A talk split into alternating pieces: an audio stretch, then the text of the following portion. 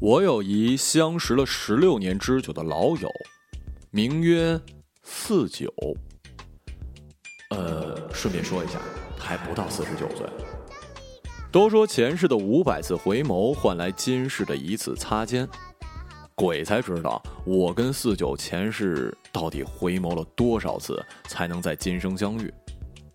如果有前世的话，8岁之前我在忙着研究怎样喝2毛钱一瓶的汽水，既解馋又能喝很长时间，忙着改掉横着写数字5的习惯。我不知道49在那时候在忙什么，总之8岁的时候我们是相遇了。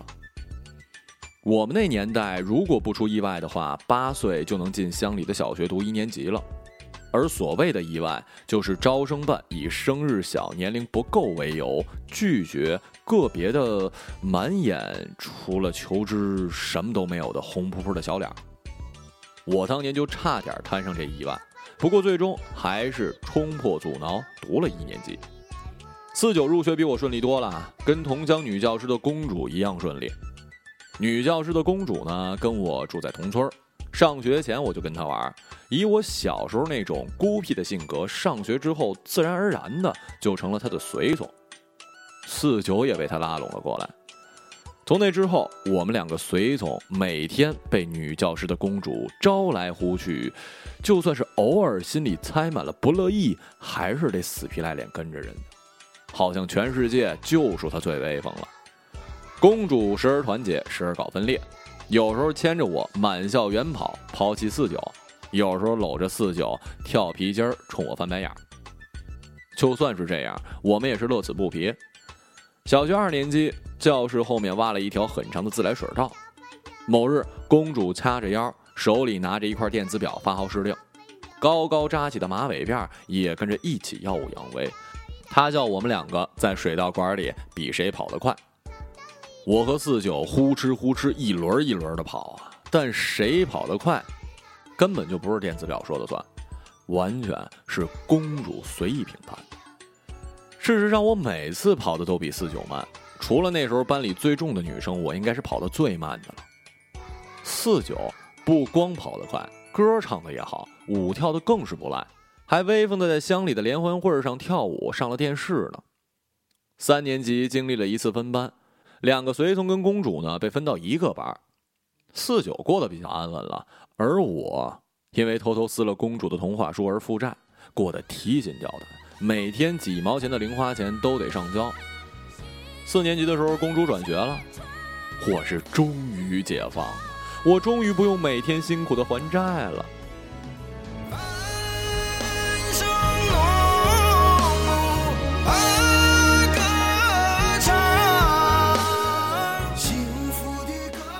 我们已然不再是2个随从喽。我们那年代呢，学校没那么有钱，没有教学楼，没有锅炉暖气，有的只是配备火炉的矮平房教室。为此，每个冬季，我们这些孩子都成了无收益的纳税人，每人固定向学校交15筐牛粪，作为整个冬季填饱火炉的干粮。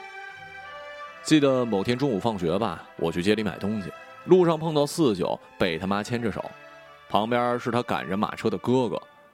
我知道这一季的牛粪他已经交了。妈妈，那是道日娜，他就是道日娜。49看见我就指着我对他妈妈嚷嚷。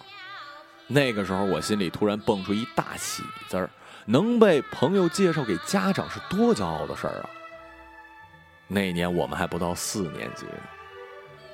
3人帮解体之后，我跟49成了残余兵力，继而又建立起了2个人的革命友情，并且一发不可收拾，经久不衰。说起来啊，觉得我跟49处处都是缘分。乡里的小学因为处于少数民族地区，一直保持着蒙汉英3语并开的特色教学，同学们的蒙语作业本都是用蒙语写名字的。49的名字写起来跟我很像，以致课代表每次发作业都是看都不看一眼，一刷了把我们俩作业发错，然后我们俩还得刷的一下扔回来，把作业本换回去。我们都喜欢画画，画的还都不错，至少在学校的时候是这样的。那时候我们俩常常凭借老师的认可跟同学的夸奖以及其他的几个主力，在学校里包揽了班级所有的板报任务。每次在教室外的板报上做板报，我跟四九就站在高高的桌子上，一脸认真的画画写字儿。有同学或者老师在旁边看我们的时候，那是最神气的了，那可要比做公主的小跟班威风多了。做板报的时候我们俩默契十足，但私底下也吵架，而具体原因我是记不得了，只记得闹别扭严重的时候，小小年纪的我们却沉得住2-3天不说话，最后倒是莫名其妙就和好了。印象中的四九呢，一直梳着老高的马尾，而我假小子形象的短发好多年呢，但这并不妨碍我们有类似的审美观发生碰撞。火花倒是没看到啊。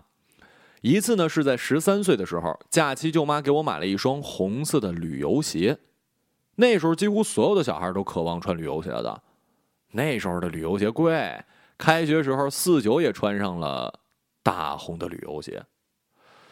我曾偷偷的觉得他的旅游鞋好大好丑啊，这绝对是一好色的秘密。初二时我们第2次撞衫了，暑假我买了一条墨色休闲裤，开学后四九也买了一条类似的，我同样觉得不好看。我想这可以说那时候我们俩的审美观是相像的。我带着四九做过很多伟大的事儿呢，都比做公主的跟班威风多了。最伟大的当属上初一的时候，那个时代不光是学校穷，家里也穷，个人家除了电灯泡一台黑白电视就已经算不错了。我们家正好有一台14寸的黑白电视，每天只能收到中央1。下午6点我准时守着电视看动画片，今天哪吒闹海、孙悟空大闹天宫，明天舒克北塔、有凯坦克、大风车，一年四季循环往复，却总也看不够。终于等到初一的时候，家里换了新的彩电，还装了固话，就是这台电话成了我跟四九的作案工具。那会儿啊，每次大风车节目过后都有一有奖问答，只要拨通栏目组的电话回答问题，就有机会获得读书郎学习机。在我们乡的孩子看来，那可是十分诱人的。一天放学，我欣喜若狂地把这一发现告诉了四九，拽着他去我们家冲大风车要奖品。恰好那天爸妈不在家，我就可以大张旗鼓地放大分贝，神气地对着电话答题。我们俩连续答对了好多道题，心心念念等着大风车的菊萍姐姐打来电话寄奖品。可是我们都忽略了重要的一点，答对问题只是有机会获奖，机会而已。结果可想而知啊，学习机没等来，倒是造出了100多的电话费。那时候100多块啊，起码够我们买4双大红色旅游鞋了，够我们俩交2个学期的学费了。没有什么关系，我的心放在你那里。如果说小时候我跟四九还是别人的小跟班，长大之后我们都已然奔走在了自己的命运之路。那天我坐在四九的小汽车上，穿梭在城市的灯火通明里，百感交集。我总是感叹时光溜得太快，你根本抓不住。瞧瞧，似乎昨天我们才8岁，闭上眼睛睡了一觉便已经20大几了。我们从小学1年级玩到了初3，高中同城不同校，时常相约，通信不断。四九每次来信都不忘在信封上写一句邮递员辛苦。记得高2的元旦收到他的来信，信封里藏了一枚1毛的硬币，模糊地刻着元旦快乐4个大字儿。这是我专门为你刻的硬币呀，四九在信里矫情地说。惊喜之余我当然感动了，只是疏于保管，不知什么时候弄丢了，至今想想都歉疚的可惜啊。大学我们在不同的城市，我仍然留在内蒙，而他带着动画梦去了东北。彼时的通信变成了彼此的电话交流跟社交网络上的相互关注，不可避免的，就算是你时时刻刻关注着彼此的动态，也会缺乏了解。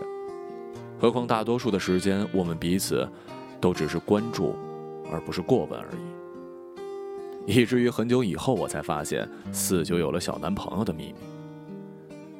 但是抛开一切，远隔千山万水也不曾相望，就应该庆幸了。大学毕业之后，四九顺利地找到了工作，携带着小男友回到了家乡的城市。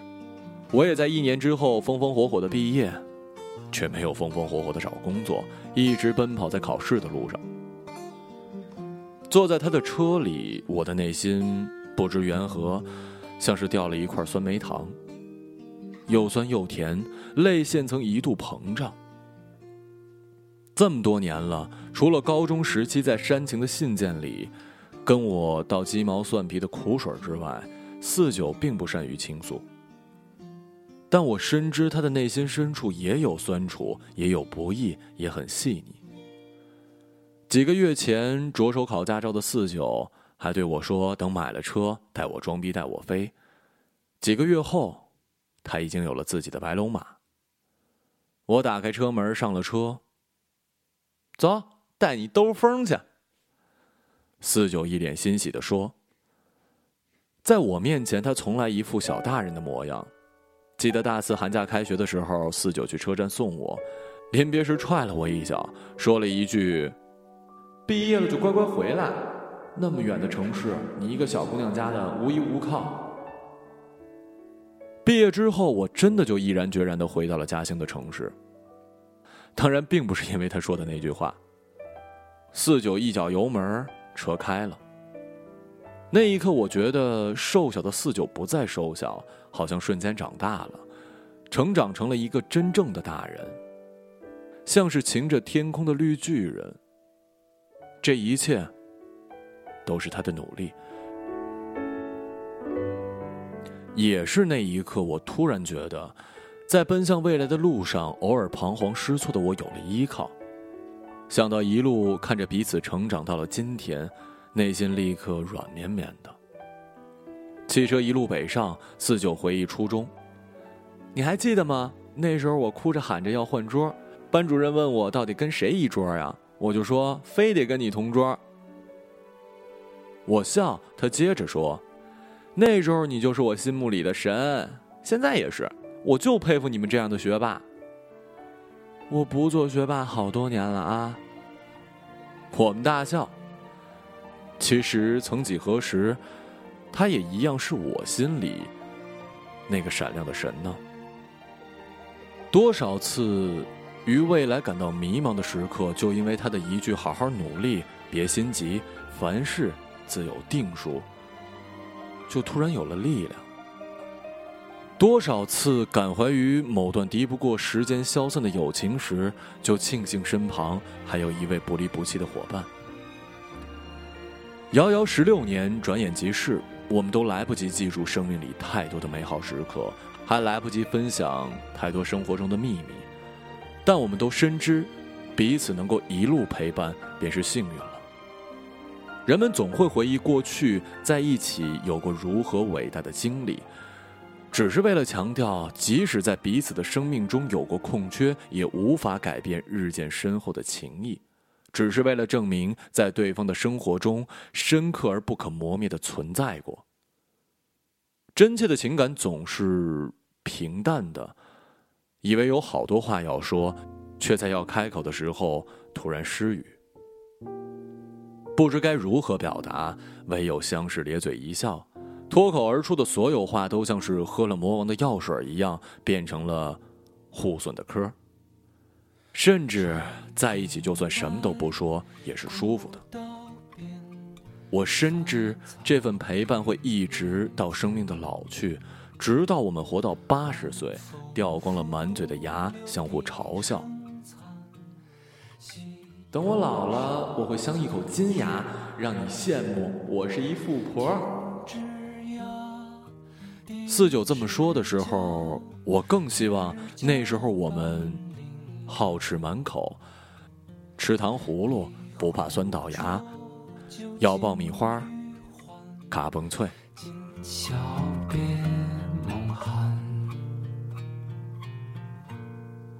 金钱绿，酒一杯，声声一滴催。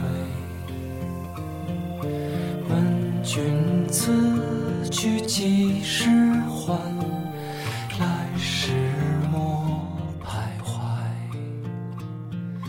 天之涯，地之角，知交半零落。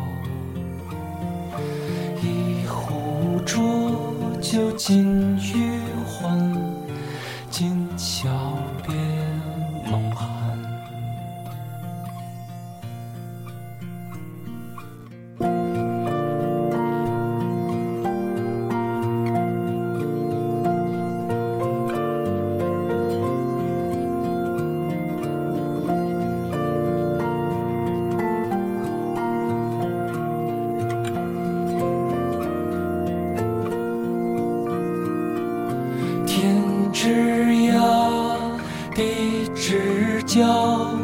知交半零落，问君此去几时还，来时莫徘徊。